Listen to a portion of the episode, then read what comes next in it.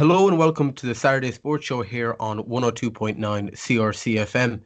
Now it's time to turn our attention towards continental football as next Tuesday and Wednesday sees the Champions League return for its round of 16 knockout ties. Well, to preview the host of games, I'm delighted to say I'm joined on the line by Goal.com's head of news and features and a Castlebar native, Peter Staunton. Peter, a very good afternoon to you. Good afternoon, Queeveen. I suppose football is an inescapable part of our lives these days. It's kind of keeping us by those sports fans throughout these bleak evenings. But it is going to be something different seeing the return of the Champions League. It's always quite a hotly awaited this round of 16 tie to see how the teams have developed throughout the year and perhaps maybe see some surprise dark horses. If we can begin with Tuesday's fixtures, seeing Red Bull Leipzig, or RB Leipzig, my apologies, playing Liverpool and Barcelona playing PSG. If we can begin with Liverpool and Leipzig in that tie, they of course surprised a lot of people last season's Champions League by making it to the semi-finals. Do you think that they can cause another upset in the Champions League and defeat Jurgen Klopp's side? Well, Queeveen, would you regard it as an upset at this stage if Leipzig beat Liverpool based on the form that Liverpool have been on over the last few weeks? I'm not sure I would. That's actually, yeah, that's quite a fair point. And it does come into how Liverpool have been playing at the moment. They don't seem to have any kind of cover at centre-back. Looking at Fabinho and Henderson still seems to be the favoured decision of Klopp. Does the fact that Kabak, who came in from Schalke, Ben Davies from Preston, was Jurgen Klopp looking at the cup-tied players throughout Europe and saying, well, if I have to buy a centre-half, I have to get one that isn't cup-tied and can actually feature in this game against Leipzig? I think the primary factor for Liverpool's chase for a centre-back throughout January was finding one that was cheap enough that they could get through the door, and then that would meet the approval of the financial people above them at FSG. It's a well-known fact that Liverpool have suffered quite a lot due to the economic downturn caused by the COVID pandemic. So there isn't any money there, really. Whatever money they had to spend, they spent over the summer bringing Thiago into the club. But a lot of the finances that Liverpool have already are channeled into keeping the contracts, those big contracts for the likes of Van Dijk, Salah, Mane, those massive earners. And you'll notice with Liverpool, they don't necessarily have a massive squad. You know, beyond the first 11, there isn't really an awful lot. It's quite hollow. And, you know, that's because they don't have the sort of global reach of a Real Madrid or a Man United or a Barcelona or even a Bayern Munich at this stage. So they're operating not quite at an optimal level of finance, but certainly at an optimal level in terms of the quality of their first 11. So when it comes to bulking out the squad, sadly for Liverpool, they're not in a position that can go and spend 40, 50 million. You know, they've been linked with Upamecano, who plays for RB Leipzig.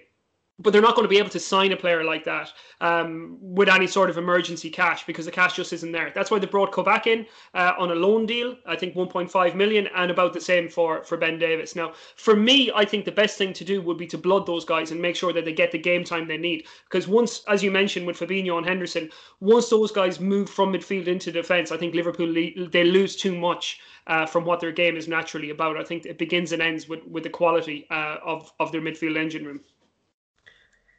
Yeah, that'll be music to the ears of those supporting Leipzig looking ahead to what they will have on offer. They've managed to bring in the young Hungarian winger Dominik Szoboszlai. A lot of talk is surrounding him at the moment. He was also linked with Arsenal during the January transfer window, but made the intra-family trip from Salzburg, part of the Red Bull group, over to Leipzig.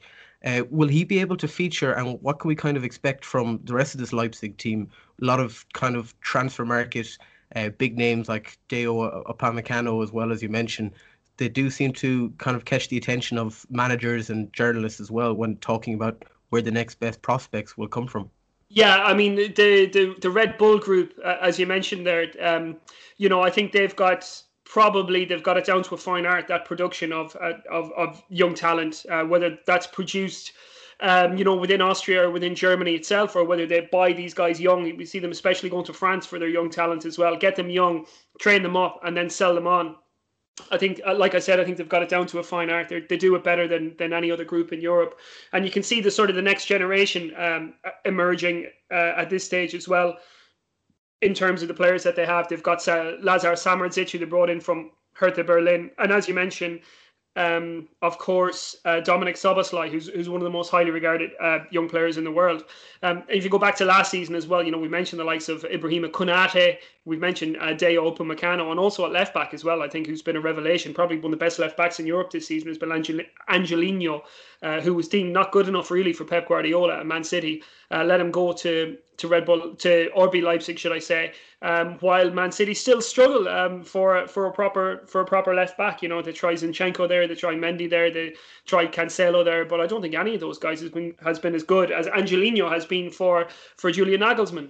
Yeah, he's had quite a remarkable record of goal scoring from left back.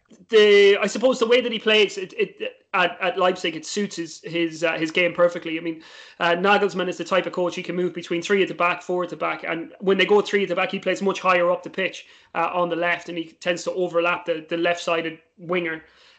Gets crosses into the box and scores goals as well, but he's been a fantastic signing for them, and I think he's really come into his own under Nagelsmann, and that's probably why Nagelsmann is regarded as one of the best up and coming coaches in the European game, getting the best out of those kind of players. Going to be a tantalising prospect, him up against Mohamed Salah. It'll be interesting to see how the defensive duties of that Liverpool front three will be tested by a very marauding Leipzig side. Yeah, I mean, you know, I think the front three at Liverpool, when it comes to working the other way, they don't really get the same I suppose effectiveness from Mane and Salah in a defensive capacity than they do in attacking capacity. But that's not what they're in the team for. You know, the reason why Robertson and Trent Alexander-Arnold have had so much success at Liverpool is because, you know, they do tend to pick up the slack for those guys. They let Mane and Salah hang up front, and then the midfielders in particular, as we mentioned, Fabinho and Henderson, when they play in there, they get across, they shuffle across so well to cover those fullback areas when Robertson and when Trent Alexander-Arnold are upfield as well. So it's less, you know, the defensive demands on your Salah and your Mane, they're not as great as they could be for other wide players. You can imagine if these two played under Jose Mourinho, for example, maybe tracking their opposition fullback all the way back to the fullback slots, but that doesn't happen at Liverpool. They kind of have a little bit of license to hang further forward. So how do you think that game will go itself? It's the first round is the home fixture for RB Leipzig, but of course, I think a lot of the games have been changed for their venues to random cities around Europe. I see Budapest, Bucharest are being used as well as Rome also. Is that going to have a major influence? You know, this behind closed doors way that we're viewing football. Is it hard to kind of read into anything about being home and away anymore, apart from, of course, the extra goal that you get? Well, first of all, I'd say UEFA have done incredibly well to get these games on. Whatever people think about the politics of elite sportsmen continuing to, you know, be able to earn a living while the rest of us are kind of, you know, confined to our homes. But, you know, you mentioned at the top of the segment that, you know, it kind of gives people something to aim for in the week. You know, we can watch the Liverpool game, we can watch the Chelsea game, whatever the case may be. So, you know, I can understand from that perspective why people want to see football continue. But yeah, it's been very, very difficult. You know, lots of different countries around Europe have different travel restrictions, and just the fact that UEFA have managed to get these games on, I think is of major credit to them. Look, I don't think the players will have any problem adapting to the conditions. They've been playing without fans in their own stadiums for a year. I know in Germany they had some, Liverpool as well, they had a few fans for, you know, a handful of fixtures around the Christmas period, just before the Christmas period. But when it comes to going to empty stadiums and facing, you know, an opposition with no fans behind you, I don't think that really makes a difference to them at this stage. You know, they're almost a year into the pandemic at this stage, so I don't think it really makes that much of a difference. Moving on to Tuesday's other fixture, it's Barcelona versus PSG. Headline one of any round of the Champions League, no more so than in the round of 16. Of course, it's a repeat of the fixture in 2016 when the phenomenal comeback happened under Luis Enrique. Of course, Barcelona didn't go on to win the Champions League that year. That was the last time Barcelona have actually had a really successful night in the UEFA Champions League knockout stages. And it's been quite a barren spell of disappointment in Europe for them since. Yeah, Barcelona are in it. They're in chaos. They're in a mess. They're in meltdown. And you know, if you look at the state of their finances as well, they would be, you know, they'd be lucky not to not to suffer more catastrophic losses this year and have to sell players, you know, whether that's going to be Frankie de Jong or Ansu Fati or Marc-Andre ter Stegen. To be honest, there aren't a lot of sellable assets around Barcelona at the moment, but certainly the finances don't make for pretty reading if you're a Barcelona fan, and things are going to get much worse before they're going to get better. You know, a part of the disappointment, well, should I say a part of Lionel Messi's desire to get out of Barcelona have been the disappointments within the Champions League. And you can see, you know, when they're losing to Liverpool, losing to Roma, and those losing to Bayern, taking 8 off Bayern last season, you know, Messi's disillusioned with how things have gone at Barcelona. You know, he's looking around and he just doesn't see the same quality of players that he had when they won the Champions League in 2015. And, you know, when they did won 6 trophies in 2009, won the treble, I think, in 2015 as well. So it's just not the same club at the moment, and I know that they'll always be the lustre, they'll always be the draw for players to go to Barcelona. But right now, and you know, as we saw with Eric Garcia in the January transfer window, you know, they made that insulting offer to him, which was come and play for us for free for the next 6 months, and then you know, we'll sign you properly in the summer. It tells you just how bad things have gotten for Barca around there. I don't expect them to progress from this game. That's despite the loss of Neymar for PSG, which I'm sure we'll get on to. But I just don't think they have the quality. This season's results have been so mixed bag, even in the league, in the Copa del Rey, in the Champions League itself. Fati is injured too. I just don't believe in this Barcelona team under Koeman whatsoever. Yeah, there's certainly a lot of worries around the defensive aspect of Barcelona's game. They have seemed to have had something more of a promising attack in recent times, and in midfield, Frankie de Jong seems to have stepped up to the player that he was at Ajax, if not better. Looking at Pedri as well, seems to be a phenomenon who's just kind of burst onto the scene this season for Barcelona. Is there something of a potential for Messi maybe to see in this team, the potential that they could, maybe not this year, but certainly next year, go on to win the Champions League? Well, it just depends whether he's got, you know, another deal secured. I know France Football, they really got under the skin of the Barcelona press and actually under the skin of the Barcelona board as well when they mocked up a picture of Messi wearing a PSG kit on the front of France Football. I think it was last week. I think Messi's gone. I think mentally he's checked out of Barcelona at this stage. They're going to have to fight very, very hard to have any chance of keeping him. And even as we mentioned their finances earlier on, I don't think they can do it. I don't think they can outlay another 4-year contract worth €500 million for Lionel Messi. It's just impossible in the financial situation that they're in. So I do actually think we'll reach a stage where we're saying goodbye to Lionel Messi at the end of the season, come what may. Now, you look at the players that are coming underneath that, I would say Ansu Fati and Pedri, as you mentioned, are probably the two. They'll probably end up carrying the hopes of this Barcelona team through the next decade, whatever hopes they may be, whether they're a Europa League team, whether they're a Champions League team. Look, we'll see in the fullness of time. But Pedri, I mean, that kid's come in from Las Palmas and he's done absolute wonders. And you think of the pressure that he's had to come in and perform under, considering the state of the Barcelona squad, the state of their results. And it's just water off a duck's back. You know, goals, assists. And you can see that he is... He's not as good as Messi, and he never will be. But you can see how Messi appreciates that he's on the level, at least. Ansu Fati is one that I'd be worried about, because although he's come in and done really, really well, he's had a couple of surgeries now and a few injuries. And I just worry that might affect the explosiveness that was in his game when he first broke through. I think he's 18 years old. So you'd hate to see a player of such immense potential cut down and lose that explosiveness that has carried him so far in his career so far. Yeah, he's a huge loss for Barcelona as well. You mentioned Neymar for PSG. Barcelona are also going to be without defensive cover. Gerard Piqué is, of course, out with long-term injury. He's not expected to return. Ronald Araujo, who is a new Uruguayan centre-half, another one of these players who's emerged on the scene just this season, and he's really shone under Ronald Koeman. Looks to be a very solid defender. Hasn't had many players dribble past him this season. Mm-hmm. But of course, he's going to be unavailable for the first leg of the tie on Tuesday. Yeah, I mean, if you look through their lineups this season, Barcelona, they've had real, real trouble since Piqué's injury. You know, we've see Samuel Umtiti come back into the squad in recent weeks too. They have a homegrown player, Mingueza, in there as well, playing centre back.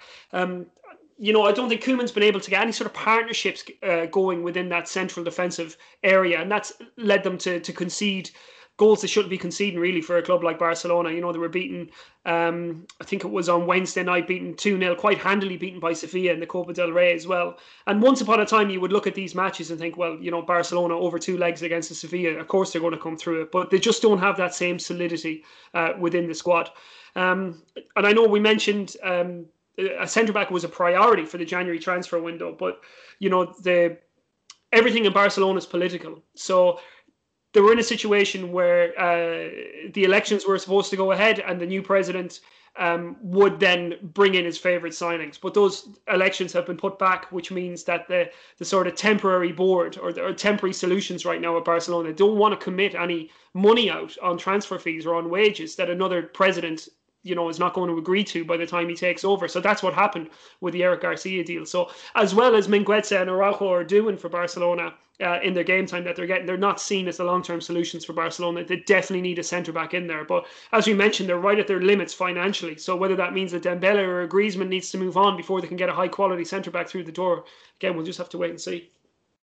Yeah, it's crazy to think even Philippe Coutinho is still there. He's also ruled out a long-term injury. So it has been kind of a, I suppose, the story of many of the top-level clubs in Europe this year, that playing games twice a week is going to lead to increased injuries. It's just kind of an occupational hazard now that we're all quite aware of, as Jurgen Klopp has told every pitchside reporter after a disappointing loss. Yeah.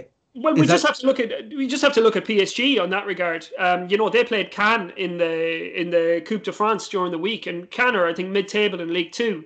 And there's no way that Neymar should be really playing in a game like that.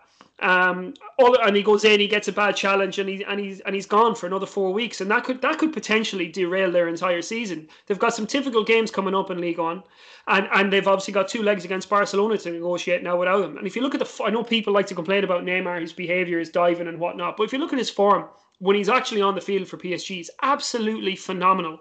I think he's contributing a goal or an assist once per hour over the course of this season for PSG. It's been absolutely remarkable, the football that he's been playing for them this season. And the fact that they're without him and Angel Di Maria, who was injured already, means that an awful lot of the hope for this game is going to be lying on the shoulders of Kylian Mbappe.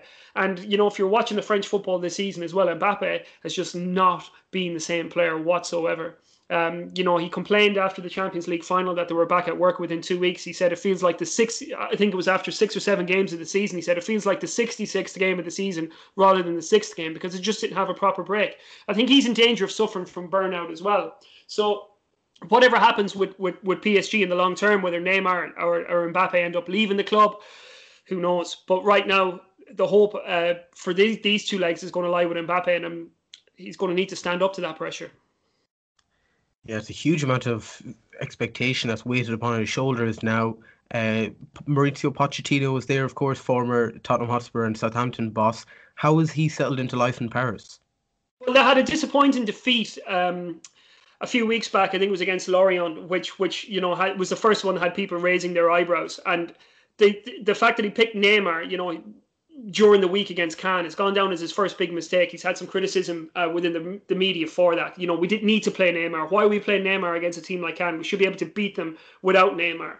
As it was, he was the only player. He ended up making the assist for Moise Kean, who scored the only goal of the game. So he's had a little bit of descent over the last few weeks, but they're still only third in the league. I mean, Thomas Tuchel has come in and done quite well at Chelsea, but, you know, he didn't really leave PSG in a very good state in terms of where they were in the league table. They're third. They're behind Lille and Lyon, and crucially, Lyon don't have to play in any European football this year, so they're going to be a little bit fresher for the run-in compared to PSG. But you know, we spoke about Messi, the size of his contract at Barcelona, and that gives them no wiggle room whatsoever to sign players, because you know you're going to have players on 500 million over 4 years, and then they're asking Eric Garcia to play for free. Well, it's something of the same situation that PSG have, you know.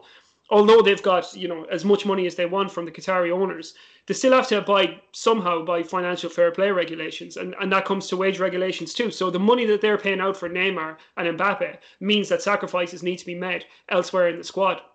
And you can see that players like Moise Kean, Danilo Pereira, you know, those guys, they're not really top-level European players. We saw with Choupo-Moting playing in the Champions League final for them last year. So sacrifices do need to be made in order to accommodate the likes of Neymar and Mbappe. And Leonardo, who's a sporting director at PSG, I don't think he's got that balance right over the last 18 months or so. I don't think the squad is as complete as it should be for a coach like Pochettino. You look at a PSG bench at the weekend, for example, and you think, wow, is that the PSG bench? You know, they're not very good beyond the first 4 or 5 decent players that they have on the field. And that really comes to the fore once you have an injury to the likes of Neymar and Mbappe. You know, you get exposed. The depth of your squad gets exposed. And as you mentioned yourself, Cuevin, at the top of the segment about PSG, you know, playing twice a week, pandemic football, the rhythms that these guys have to go through just to get on the field every week, you know, it does take its toll. And that's where I would worry about PSG.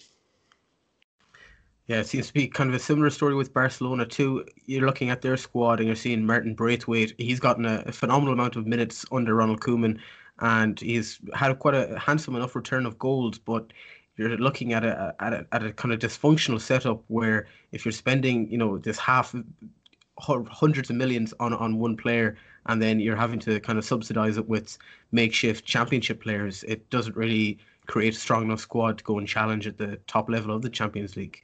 No, you're dead right. You're dead right, Cuevin. I think, you know, would you rather a squad of 7 out of 10 players or a squad of 10 out of 10 player and the rest of them 3 out of 10? And a lot of teams within Europe, you know, we mentioned Liverpool as well. A lot of teams in Europe are struggling to have that balance at the moment. You know, you look at Bayern Munich, I think they're doing it quite well. They're still managing quite well. Man City, they're still managing it quite well. Chelsea, I think, have a very good even spread of talent throughout the squad. But, you know, you look elsewhere, you look at your Barcelonas, your Real Madrids, you know, you look at your Liverpool's, PSG, I think those clubs are struggling to get that balance right. Moving on to one side in Spain who have been really striking all the right notes. We talked about them briefly while we were chatting about Barcelona, but of course Sevilla and Julian Lopetegui, his side, bet Barcelona midweek in the Copa del Rey, and they're looking to play Borussia Dortmund next Wednesday at 8:00. That's a really mouth-watering tie. It's kind of an alternative enough game that you'd expect maybe latter stages of a Europa League or something like that. But seeing it here in the round of 16 in the Champions League is going to be fascinating because of the fact Dortmund are no longer really the smash and grab team that we had seen of the past. They seem to have lost a lot of their luster, but they still have Erling Braut Haaland, and he is a phenomenon. How do you think that fixture is going to play out, Sevilla and Dortmund, Peter? Well, I think Dortmund, you know, when they got rid of Lucien Favre, I think around Christmas period, they made the decision to go for the rest of the season with a caretaker coach, what I thought was absolutely baffling. I would rather either leave the guy in there until the end of the season or bring someone in straight away. So I think, you know, I think you're at an immediate disadvantage there because the players, you know, there's no real authority for the new coach in the dressing room because they're thinking, well, he's going to get replaced at the end of the season anyway. And, you know, the effect that that's had on Dortmund, I mean, they're already talking about missing out on the Champions League places in the German league, which would be an absolute disaster. You know, when it comes to trying to keep these players around the club, you know, you mentioned Haaland, but it's not just him. It's Jadon Sancho. It's Jude Bellingham. They've also got Giovanni Reina, who's just come in. Well, I suppose he came in maybe a year ago into the first team picture, but he's been a phenomenon for them as well. But you can really see that the results, they're really struggling for results since they qualified for the latter stages of the Champions League. You know, I think they've only had one win maybe in the last, since the middle of January or something. I think they beat Augsburg a couple of 2 or 3 weeks ago, and that's the only time that they've had a win in the Bundesliga. So I worry for Dortmund in this one. It's not a case of them not having the sufficient talent, because, you know, we mentioned Sancho, Marco Reus is still there too. You know, they do have good players, but I just think that this season is a write-off for Dortmund. I think it's seen as a write-off for the club if they can somehow struggle their way back into the top four and qualify for the Champions League. Then I think they'll regard that as a bit of a success for the season. But the problem for that is if they don't qualify for the Champions League, then what does that mean for the futures of your Sanchos and your Haalands? There's already big talk about Haaland leaving in the summer. You know, he scores lots of goals, and you know, he's a champion in the making. So he's going to want to go to a club who's going to be challenging and winning things. He doesn't want to be playing in the Europa League next season, that's for sure. And the same will go for Jadon Sancho. And for that reason, you know, I think Sevilla, they're not the prettiest team to watch. But I think they're, you know, they resist really, really well. You know, I just think they've got their act together.